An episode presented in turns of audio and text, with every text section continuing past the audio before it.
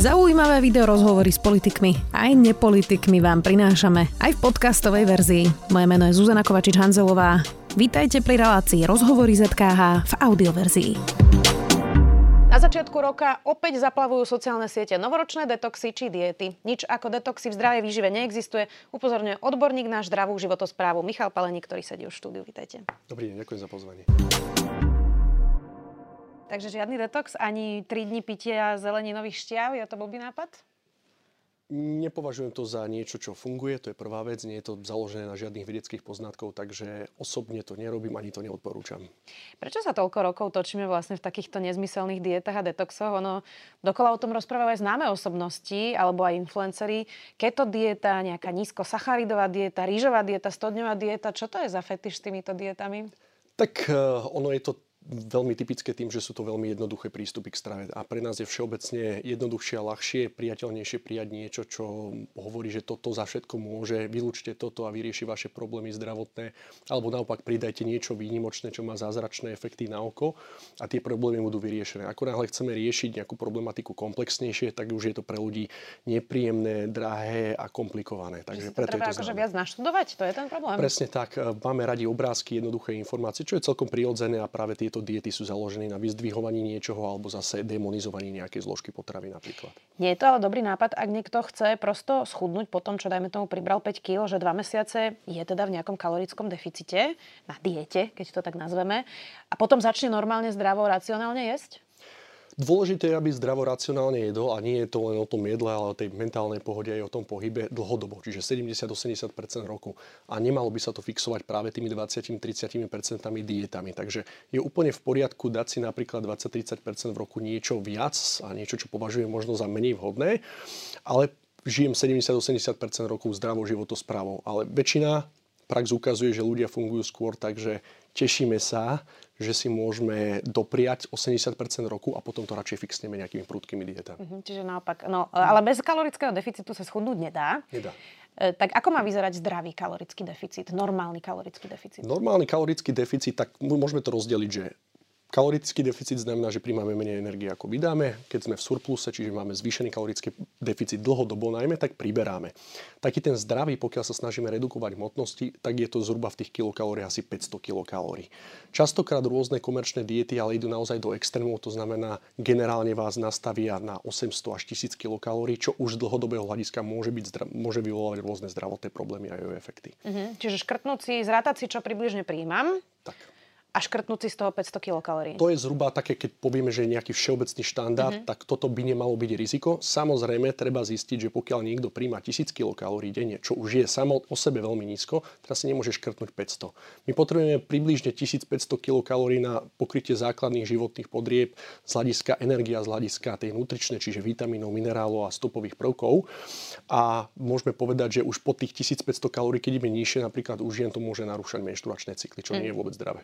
Čo je vlastne najväčší problém, keď je človek už obezný, hovoríme teda o tých nezdravších typoch už priberania. Čo je najťažšie na tom zmenení života? Vy teda pracujete aj s extrémnymi premenami. Ako ťažké je zmeniť svoj život a schudnúť desiatky kilogramov, keď už hovoríme o tom extréme? Nie je to jednoduché, veľmi záleží, že ako dlho sme v tom nesprávnom stereotype správania a tie negatívne alebo zlé návyky si budujeme dlhodobo. Takže je to veľmi individuálne, záleží od pohlavia, veku celkovo, od rôznych ako keby faktorov, ktoré do toho vstupujú. Ale všeobecne, keď už máme obezitu, už sa rozprávame o diagnoze s názvom E66, to je vlastne medzinárodná klasifikácia ochorení. A nie je to len nejaký estetický problém, ako je napríklad pri nadváhe. A keď už máme obezitu napríklad 3. typu, to je tá morbidná obezita s BMI na 40, to už je doslova definované ako životohrozujúci stav, tak tu už je to veľmi náročné. Podobne diabetológovia uvádzajú v rámci, dá sa povedať, intervencia alebo liečby diabetu 2. typu, toho získaného, že dá sa dostať do remisie.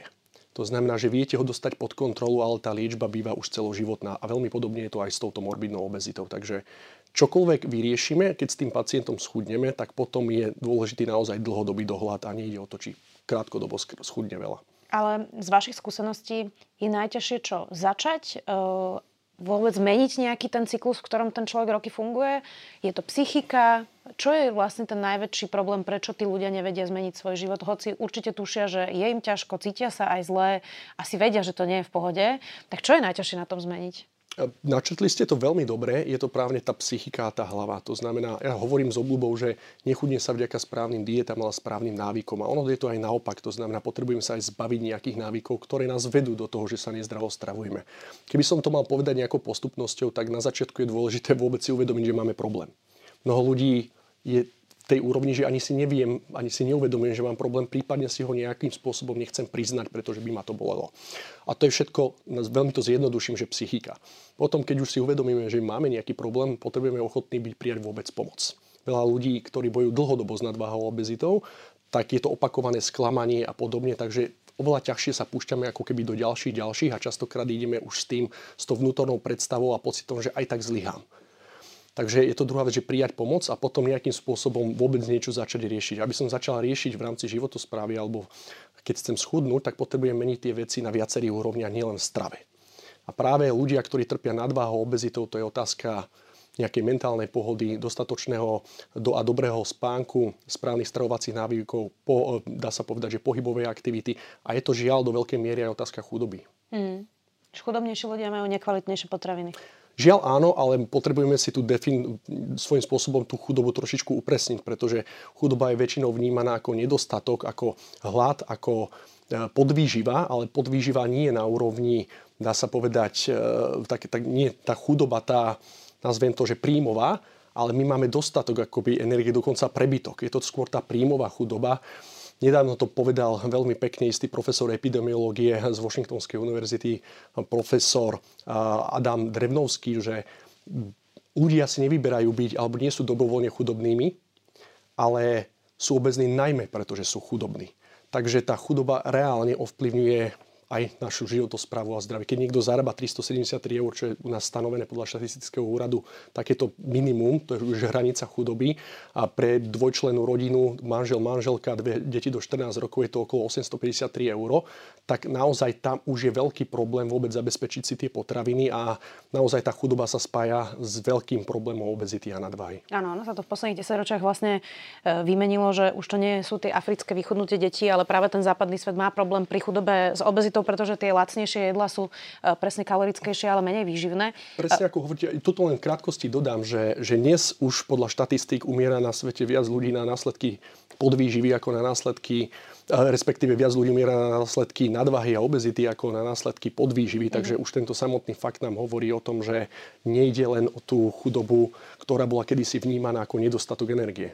Aký vlastne máme vzťah na Slovensku k strave, keď by ste to mali zhodnotiť z vašej pozície, lebo pozerám sa teraz niekedy na našich rodičov, vtedy sa ešte veľmi o výžive, možno keď boli oni mladší, úplne nerozprávalo, často tí ľudia sú aj zrobení. Potom vidím mladých ľudí, ktorí majú poruchy príjmu potravy, bulímiu alebo takéto nárazové prejedanie, tak aký máme my Slováci vlastne vzťah k jedlu? Veľmi narušený. Kedysi sa to tak neriešilo, do určitej miery to bolo tabu, ako v rôznych iných mierach alebo v oblastiach, ale na rozdiel od minulosti, a to nemusíme ísť, že stáročia alebo tisícročia, pár dekád dozadu, vieme, že sme mali podstatne viac pohybu, menej, nazvime to, toho chronického stresu, takže toto všetko sa na tom odzrkadluje a tá, dá sa povedať, to emočné jedenie a tak ďalej nebolo tak časté. Dnes je to z jedného extrému do extrému. Tá skúsenosť je, že buď ľudia si na úrovni sledovania nejakých parametrov životosprávy a kalorický výdaj, príjem, máme, všetci si počítame hodinky, tak bude to, že veľmi prehnane si všetko sledujú, alebo na to úplne zjednoduším to, že ignorujú to, ako keby ten zdravý sedliacky rozum a tá stredná cesta úplne vymizla. Takže toto je veľký problém a potom sa stane, že často mnohí ľudia trpiaci extrémnou obezitou spadajú do anorexia nervóza alebo bulimia a to už sú práve, ako ste to nazvali, poruchy príjmu potravy, to sú tie najčastejšie, samozrejme ich je viacero, záchvetové prejedanie a tak ďalej a toto býva ďalší extrémny problém, pretože práve pri tých poruchách príjmu potravy je človek ešte viac vystavený riziku ohrozenia života ako pri nadváhe a obezite. Ako sme sa posunuli v tom, že sme vlastne prehrotili ten výzor a vzhľad a nejakú tú kultúru tela? Pretože na to, aby človek bol zdravý, vôbec nemusí mať six-pack a byť proste vysekaný. Pokojne môže mať aj trochu tuku, ale vlastne mal by sa hýbať, mal by jesť zeleninu, a stravovať sa normálne zdravo, lebo ten ideál krásy, ktorý sme si nastavili, vie podľa mňa, opravte ma, je to taký môj dojem, dosiahnuť možno tak 4-5% populácie. Áno. A všetci ostatní sa potom presne trápia v tých drastických dietách a ženú sa za niečím, čo aj ten 5%, tých 5% ľudí musí na to naozaj že veľmi, veľmi tvrdo makať. Hej. Čiže ako sme sa posunuli v tom ideáli krásy a nakoľko to práve ten ideál spôsobuje v ľuďoch, že potom sa v tom cyklia a držia všelijaké keto nízkosacharidové diety. Dobrá otázka, že čo za to môže, čo sa zmenilo. No, máme tu ten fenomén, môžeme to nazvať, že sociálne médiá. Takže kedy si ľudia nemali taký, nikto im neukazoval tak veľmi, ako majú vyzerať a čo je správne. A dneska sa používajú rôzne filtre, ľudia sa snažia byť iní, krajší podľa ich dojmu a tomu, ako sa vlastne ukazuje naša telesná krása. Keď vidíte odfotené dievčatá v časopisoch, častokrát sú to doslova niekedy deti, aj pre nich prirodzené v tom veku mať určitú telesnú kompozíciu a zloženie, že vyzerajú nejako tak, ako.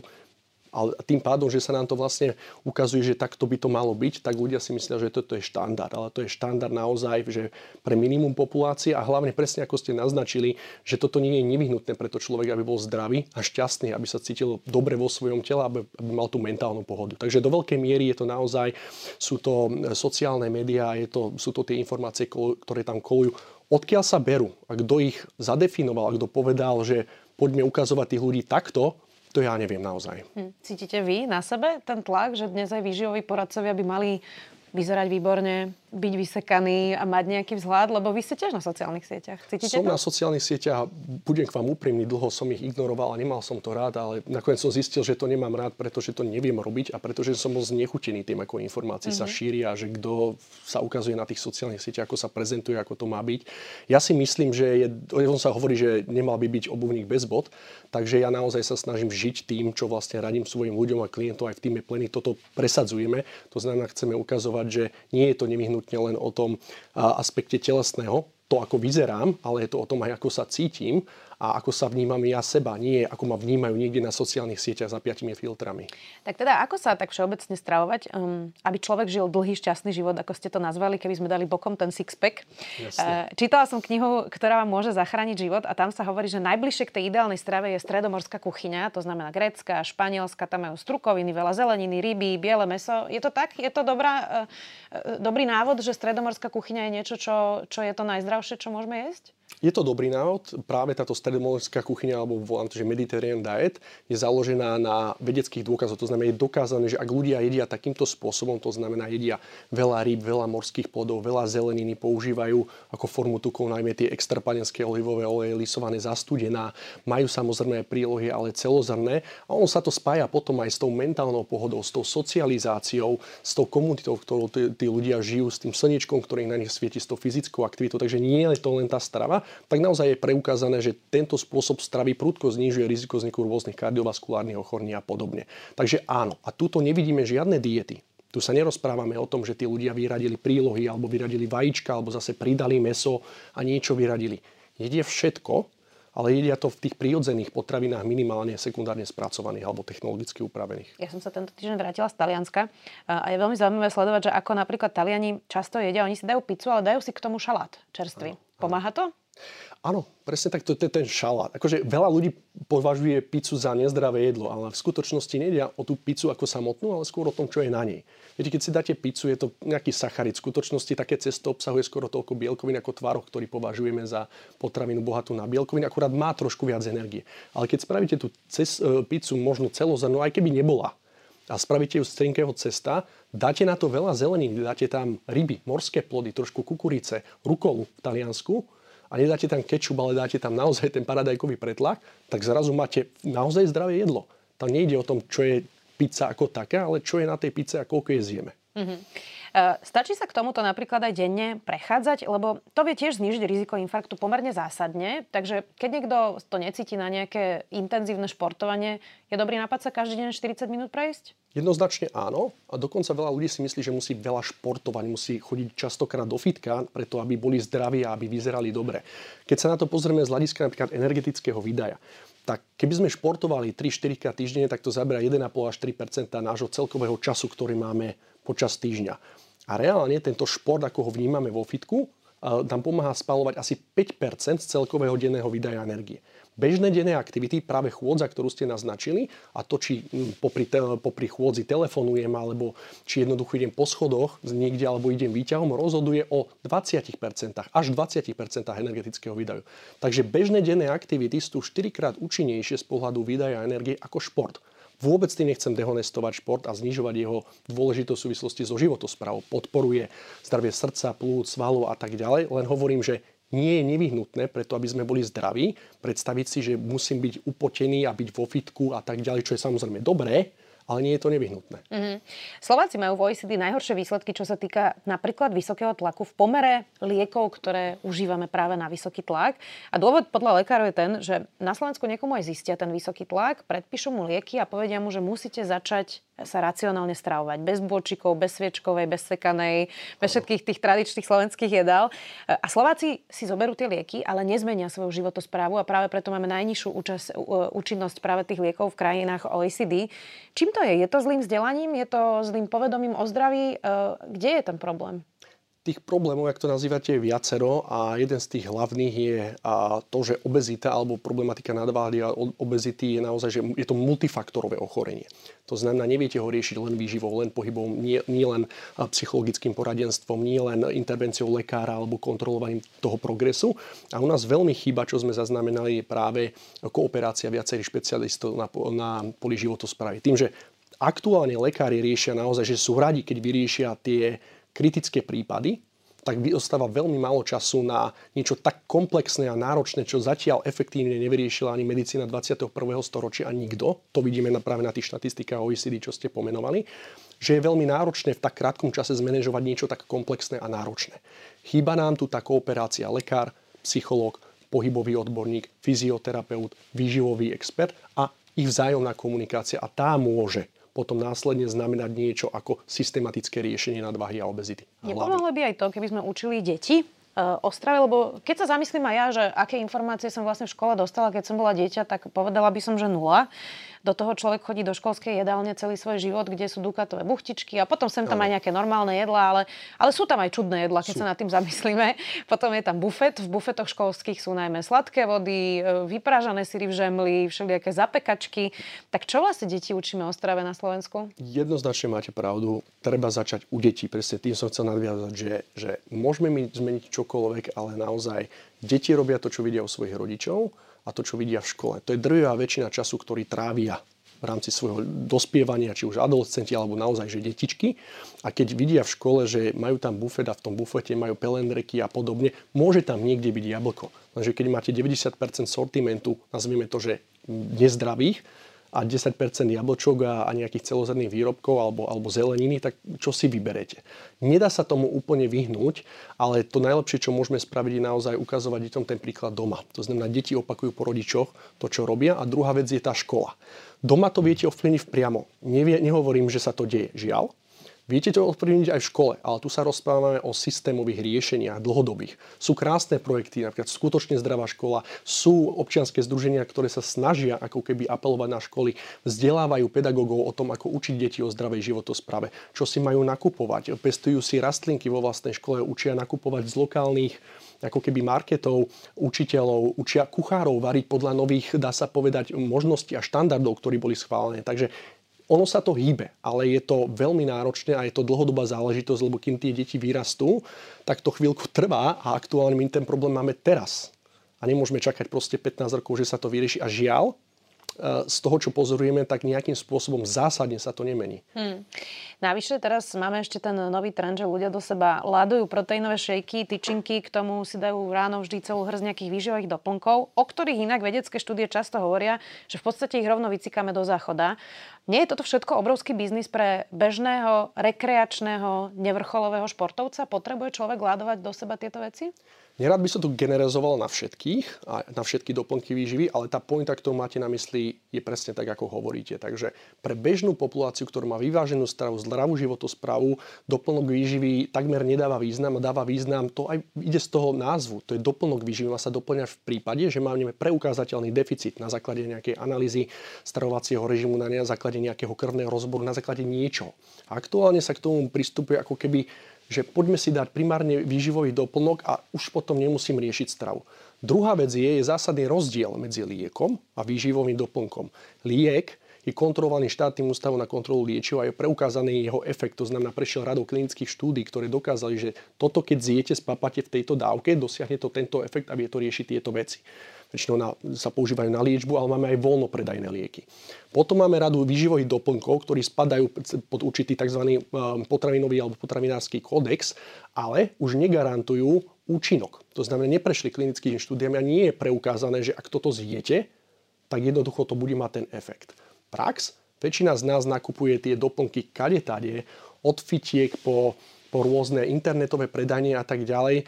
A málo kto, akože naozaj, že mizivé percento ľudí, aspoň z vlastnej skúsenosti, keď máme klientov u nás v týme, tak vidíme, že naozaj chodia sa radiť k farmaceutom, k lekárom, k ľuďom, ktorí vidia do tej problematiky a poradia si, mám tento problém, čo mám si dať, čo si mám riešiť. Miesto toho ideme na internet, vyťukáme si niečo, pekný obal, vysoká cena, to musí fungovať. Čím viac je tam toho napísané, tým lepšie. Väčšinou je to paradoxne presne naopak a kupujeme si to. Takže áno, súhlasím. Vyberiete nejaké výživové doplnky? Minimum, ale áno. Aké? Vitamín D3 napríklad, to je jeden z mála, ktoré naozaj majú preukázateľný efekt a celosvetovo sa odborná obec aj zhodne, že je to v poriadku. Vitamín D3 sa nám bežne premieňa na takúto aktívnu formu tým, že sme na slniečku, keď je leto a tak ďalej. Nechcem ísť do veľkej hĺbky problematiky, ale máme problém s jeho ako keby dostatkom z toho dôvodu, že veľmi sa zmenil charakter nášho povolania a života. Sedíme v kancelárii, sme v aute, nie sme vystavení slnku, sme vystavení viac stresu, takže je veľmi náročné prijať z prirodzenej stravy dostatok tohto vitamínu, keďže väčšina z neho sa primieňa vďaka slnku. Potraviny bohaté na tento vitamín sú napríklad živočíšne výrobky, ako je treščia pečeň, sú to rôzne typy olejov, sardinky a tak ďalej. A nejedná sa naozaj len o vitamín D3, sú to aj rôzne omega-3 mastné kyseliny, tie zdravé tuky, keď to tak nazvem. Ostatné výživové doplnky, dá sa povedať, že skoro generalizovať, by sa mali brať vyslovene len v prípade dokázania deficitu alebo v prípade nejakého ochorenia alebo krátkodobého problému, kedy to potrebujeme kompenzovať. Samozrejme aj D-čko, len to je niečo, čo sa dá povedať generálnejšie, že nie je zlé brať. Ako nájsť ten zdravý mix medzi slovenskou kuchyňou, čo je teda slaninka, halušky, bôčik, rezne, a tou stredomorskou, ktorú u nás teda nemáme. Ako to vybalancovať? Lebo to, o čom sa tu dnes rozprávame, neznamená, že človek si tie halušky nikdy v živote dať nemôže. Čiže ako nájsť ten balans? Ten balans, v skutočnosti nemusíte nejakým zásadným spôsobom hľadať balans a rozdielovať tú kuchyňu, že toto je zdravé, toto je nezdravé. V skutočnosti to, ako nazývate, že mediteránska kuchyňa a taká, je typická tým, že má viac niektorých typov potravín, menej iných. Všeobecne to, čo sa považuje za správne a máme to vedecky potvrdené, je to v súlade s odporúčaním Svetovej zdravotníckej organizácie, že potrebujeme jesť veľa najmä rastlinných produktov a potravín v celozrnej forme, to znamená nie nejako spracované aj s tou slupkou, s tou vlákninou, predovšetkým ryby, pláne mäso, kudne aj vajíčka, kyslomliečné výrobky, strukoviny a tak ďalej a menej tých nasýtených mastných kyselín, toho tučného mäsa a podobne. Takže toto sú ako keby tie správne veci. Nie som zastanca názoru a extrémnych vecí, to znamená povedať, že teraz už nikdy nebudem jesť brinzové halušky alebo nebudem jesť vepšoknedlo zelo, pretože to má veľa energie. Ja som zastanca aj zo skúseností, hovorím, že keď si niečo dlhodobo a veľmi zakazujeme, tak sa z dlhodobého hľadiska k tomu ešte viac priťahujeme. Ja keď sme boli deti, vždy som toto chcel vyskúšať, nedovolili mi to rodičia, tak teraz keď som dospelý, tak to budem jesť. Od čokoládov, keksíkov a nemusíme ostať len pri tej strave. Takže jedzte, také za mňa pravidlo je, že jedzte túto vyváženú stravu, ktorú som pomenoval a kľudne si 1-2 krát týždenne dajte jedno jedlo. Pozor, nie že celý deň, jak sa hovorí, tie cheat days, ľúbime to ako Slováci, ale dajte si jedno jedlo, ktoré ale si potom užijete. Nie, že idem do toho, že idem to zjesť, mám výčitky, že to idem zjesť, potom odolávam, o 12. večer sa naladujem a potom mám ešte výčitky ráno. V skutočnosti ten psychologicky negatívny efekt z toho sklamania, z toho, že som zlyhal alebo zlyhala, je horší ako samotný ten prúser z tej energie, ktorú som zjedol, lebo ak si dáte jedno jedlo extra a príjmete 700 kalórií navyše v jednom jedle a rozpočítate na týždeň, tak je to 100 kalórií, to je trošku prechádzka vonku. Prežijete to jednoznačne. Rozumiem. Záverečná otázka, pán Paleník, lebo jednu tému sme ešte nespomínali, to je spánok. Tak ako k tomu zdravému životu je podstatný, dobrý, kvalitný spánok, ktorý je teda dostatočne veľa hodín, lebo veľa ľudí žije dlhodobo v spánkovom deficite a stačí im, hovoria, že im stačí 4-5 hodín, ale ono to telo to niekde cíti. Čiže ako dôležitý pri zdravom živote je spánok? Veľmi. Ja hovorím, že ten najslabší článok väčšinou býva limitujúci. A keď sa pozerám na životosprávu a nejaký wellbeing, tak naozaj môžeme to rozdeliť na také 4 kategórie, že hlava, strava, spánok, pohyb, to sú tie najzásadnejšie, samozrejme všetko ide z hlavy, ale to je zase na inú debatu. A ten spánok býva veľmi zásadný. Najmä v poslednom období krásne štúdie preukázali význam toho spánku pre ľudské zdravie. A nerozprávame sa tu len o nadváhe, o obezite, ale o riziku vzniku rôznych neurodegeneratívnych ochorení, chronicky neprenosných ochorení, ako je cukrovka druhého typu, kardiovaskulárne ochorenie a tak ďalej.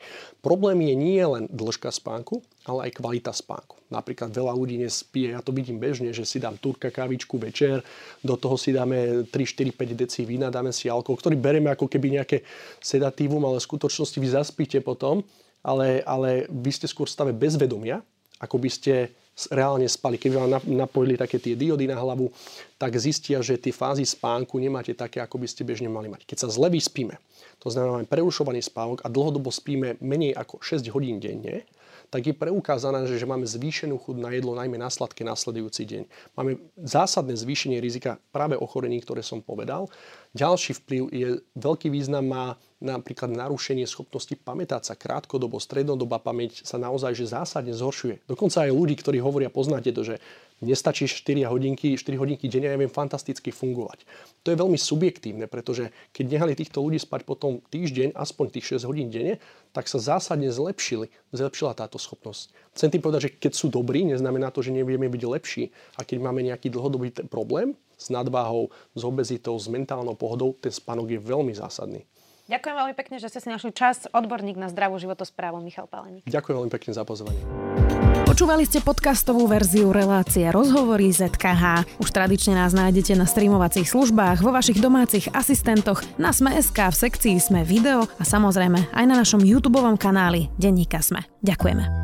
Porozumieť politike, to je niekedy veda a porozumieť vede, to už chce aj trošku predstavivosti, lenže svet okolo nás je zložitý a občas treba túto zložitosť rozpliesť. Ja som Tomáš Prokopčák a spolu s kolegyňami a kolegami pre vás každý pracovný deň pripravujeme podcast Dobré ráno, v ktorom hľadáme príbehy, čo sú pre nás, vás aj krajinu dôležité. Snažíme sa byť vašim podcastovým priateľom, ktorý chce lepšie porozumieť svetu okolo nás, doma, vo svete, vo vede, v kultúre, ale trebárs aj v športe. Dobré ráno preto nájdete každé ráno na webe Denníka Sme, na Spotify alebo v každej podcastovej aplikácii.